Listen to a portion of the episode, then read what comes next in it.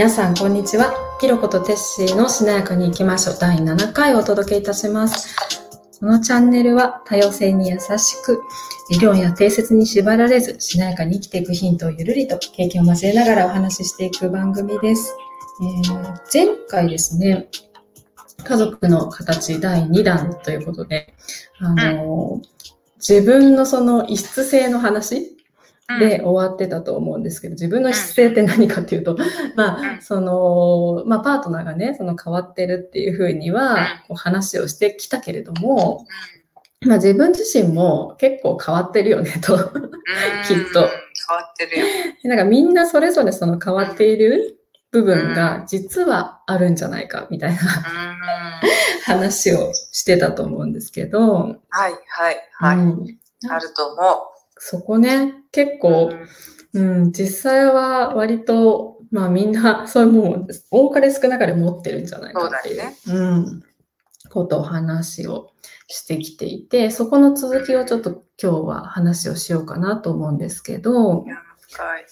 うん、そうなんですよ。なんかね、自分は当たり前っていうか普通だと思ってるからね。そう、最初ね、やっぱり家族にそのなっていくときは、どうしてもその自分自身の普通をそうだよね。守ろうとしがちっていうか、まあいい本当に新たな家族を作っていくプロセスだから、どっちもその普通なんてものではないはずなんだけど、どうしてもその自分にとっては、まあ、ある種普通がある。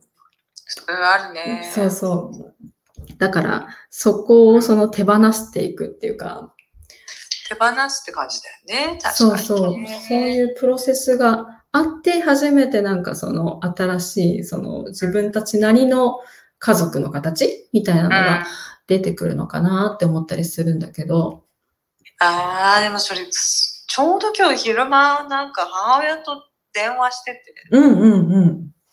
ね、やっぱは、なんかね、うん母親が父親の文句を言ってたの、電話で。ああ、そうなんだあの。人本当っていう話をしてて、わかるわって言って、私電話口で言ってたんだけど、うんうん。でもさ、なんかその時思ったのが、うん。自分の親ってやっぱ血が繋がってるじゃないですか。そうだね。そう。だからなんか自分の親も相当変人だったと思うし、自分も変人だと思うんだけど、うん。同じ変人としてなんかね、血のつながりで許せてるとこがある一方で、うんうん、はたまうん。たじゃあ旦那ってめちゃくちゃ他人じゃないですか。そうだね。全くの他人だよね。全くの他人の うんうん。いわば気候。うん。なんかやっぱ、依拠するものじゃないな、こっちはって思っちゃう自分がいる。こっちをスタンダードと思うと危険だぞとか、あ、パートナー、あ新しい家族をね。あー、なるほどね。そのパートナーと作っている、その新しい家族が普通だと思わないようにしなくちゃ思うと危ないんじゃないかへえ、その感覚あんまり持ったことないや。な。いや、本当？うんだからさ、ひろこがさ、もう冒頭から新しい家族を作るっていう表現をしてるじゃうんないですか。うんうんうん。そうだね。今そこにビクッとしちゃった。あ、あ、そうか、家族って作ってるもんなんだと思って。へえ、面白い。ええだって生まれ落ちた家族は作んなかったじゃないですか。まあね、我々ね、気別にその。そうだよね。だからその子供たちにとってはうん気づいたら家族っていう状態があってっていうところは理解しとく必要はあるかそな。れだよ。うんで夫婦で作るっていうのってなんか、前例が自分の中でないっていう感じがする。ああ、確かにね。どうどうしていいかん。わからない。なんかでもその、うん、なんだろうね。その私自身は結構そのパートナーって、うん、家族っていうそのこう共同体の共同経営者みたいな、なんかそういうイメージをすごく持ってるんだけど、こんなイメージ持ってんの？いや、持ってる持ってる、すごい持ってる。すごい。そういう結婚してみたい。そういう結婚じゃなかった？そういう結婚二した回ことない。も？そう、いや、なんかそうあったらいいのかね。それいいなと思うな。逆になんかそうじゃない、その結婚の形が私はわかんないんだけど、その、なんだろう、家族の形っていう意味では、その1回目とか2回目とか、どんな感覚？深いな。すごい聞き気になる。聞いてみたい。待って待って待って待って。逆に何何がじゃなのこん？れ。最初から意図して共同経営者だよねって言って結婚するんだよね。あ、キロそうそう。私はそうだったかな。というか、なんかやっぱりそこは、そのゼロベースだから、うんなんかどういうこう方針でいくかとか、どういう風になっていきたいかとか、そういうなんかこう理想のすり合わせみたいなもの。で、あの、やっぱりお互いしないといけないよねっていう コンセンサスはめっちゃ取ってたかも。といけないよね。それで結婚前だから付き合ってる時からその話をするってことだよね。まあ、結婚ってなってからとかでも全然いいと思うんだけど、だし、なんていうのか、結婚もその、更新性っていうかさ、なんかちょっとそれもね、うん。また多分こう、うん。まあ、あの、普通じゃないかもしれないんだけど、うん。でもなんか私は、あの、結婚する前に、あの、そういう更新性のその考え方を、あの、家族に適用してる人たちを知って、なんかそれいいなって思ったから、そこをね、あの、うん。ありだよねって、あの、パートナーとも話してるんだけど、更新性って何かっていうと、なんかその、一年ごとにさ、なんかお互いの状況も変わるし、お互いの感覚だったりとか、そういうのも変わっていくもの？だからは、お互いにまだその家族で居続けたいかどうかっていうところって、その、なんか毎、毎年毎年確認し合うじゃないんだけど、なんか、そういうのの方がいいんじゃない？みたいなさ、そんななんか永遠を誓うみたいな、そういうのって、まあ、結婚のところでは、なんかよく言われるんだけど、もうなんかそういう時代じゃなくないっていうふうに結構思ってるとこがあって、なんか状況も変わるしさ、うん、なんかそういう中で、そのどういうあり方が一番ベストなのかみたいなところも含めてね、なんか、なるほこ。ういうやり方だったら一緒に住めるかなとか、例えばだけど、思ったり、うん逆に、逆にその、じゃあまあ、ここっからはあんまりその一緒に住むっていうところにこだわらないでいこうかとかさ、なんかそういうところすら、あの、うん毎年毎年フラットになんか話せたりするような、あの、あり方の方がいいんじゃないかなって、すごく思ってたの。うん、うん。なるほど。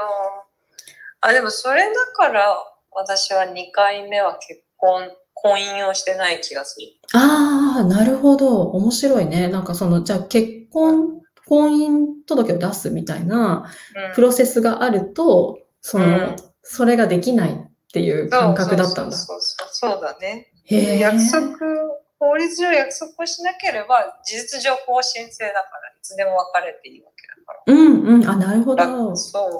あ、そうだね。そういう意味では私たちもその、なんていうか、全然事実婚でよかった、みたいな。そうそうそうそう部分すごいある。でもなんか、なんだろう、社会的にとか、その子供云々とか、なんかそういうことをね、考えていいくと、なんか、まあ、あの、今の法律上というか制度上は、そうです。よね まあ、あの、席を入れといた方がいいかぐらいの感じ。で、早く別姓になれとかも思ってたし、最近ね、あの、ちょうどニュースになってたけど、あ、そのねね。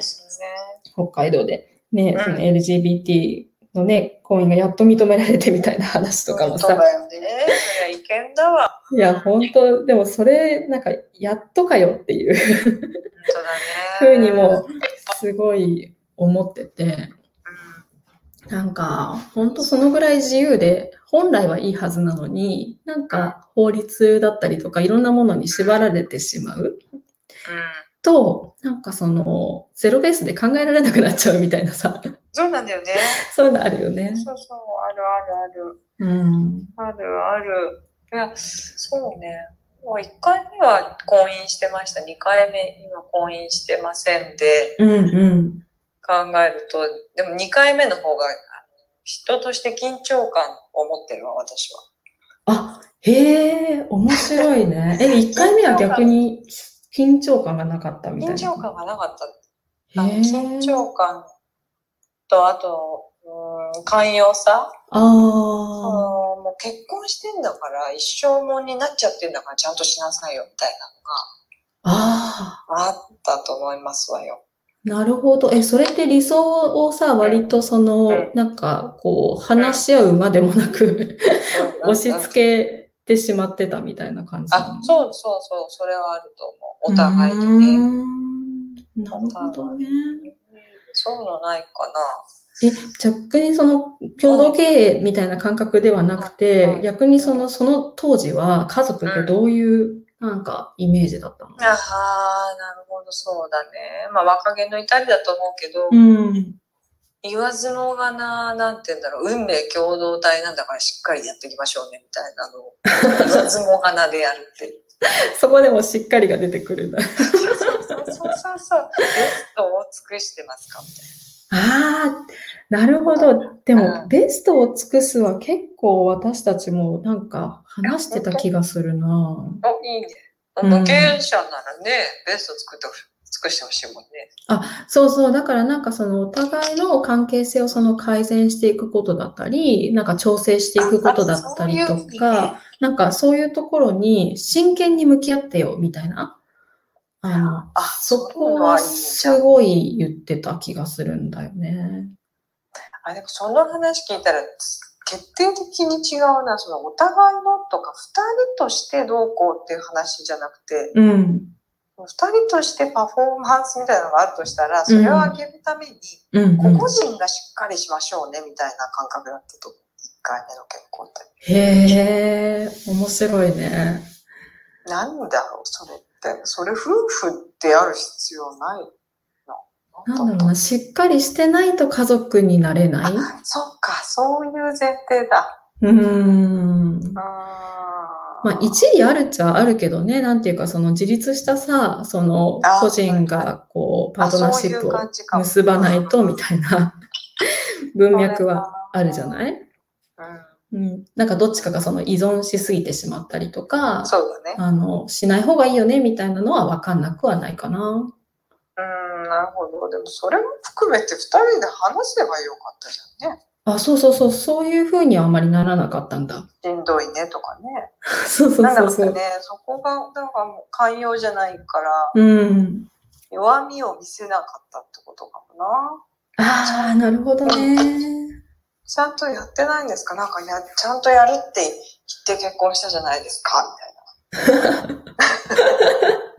な。なるほど。大変だね。それでも、なんか、相手も窮屈かもしれんけど、自分も窮屈になっていくよね。窮屈ですよね。それいやでも変なのは、緊張感は今の方があると思う。うん、うん、うん、うん。では相手を思いやるみたいなのは。うん、うん、うん。そうね。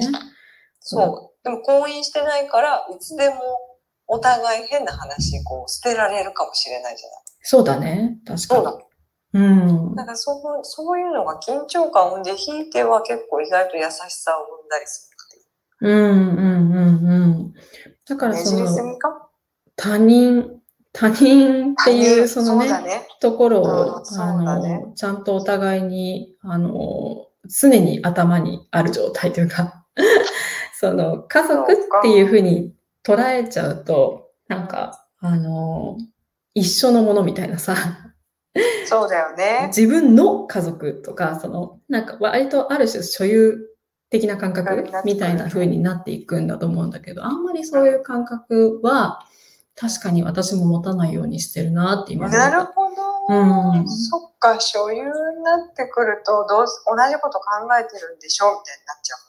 うん。とか、なんかそこね、あの、違ってていいっていう風になりづらかったり、うん、する気がするし、まあ、子供に対してもそうだと思うんだけど、なんか、我が家だからこうしなさいみたいなのってうん、すごい親のエゴを押し付けてるなっていう、まあ原体験もあるか胸ら。